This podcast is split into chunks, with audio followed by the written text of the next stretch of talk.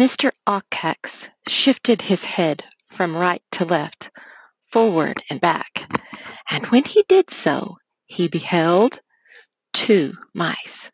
Of all the creatures the owl hunted, he enjoyed mice the most. They were the best eating, to be sure, but better still, they were the most fearful, and Mister Awcax found deep satisfaction in having others afraid of him. And here, after a wait of nearly the whole night, were two savory subjects to terrify before he ate them.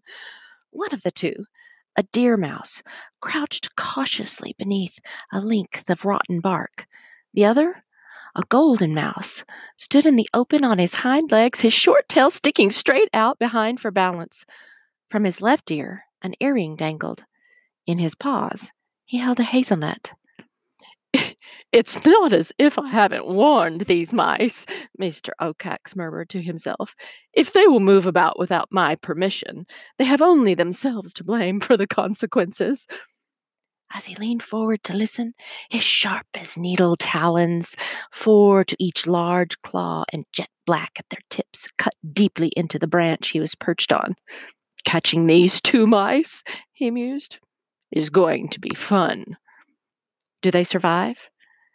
Read on to discover in Poppy by Avi.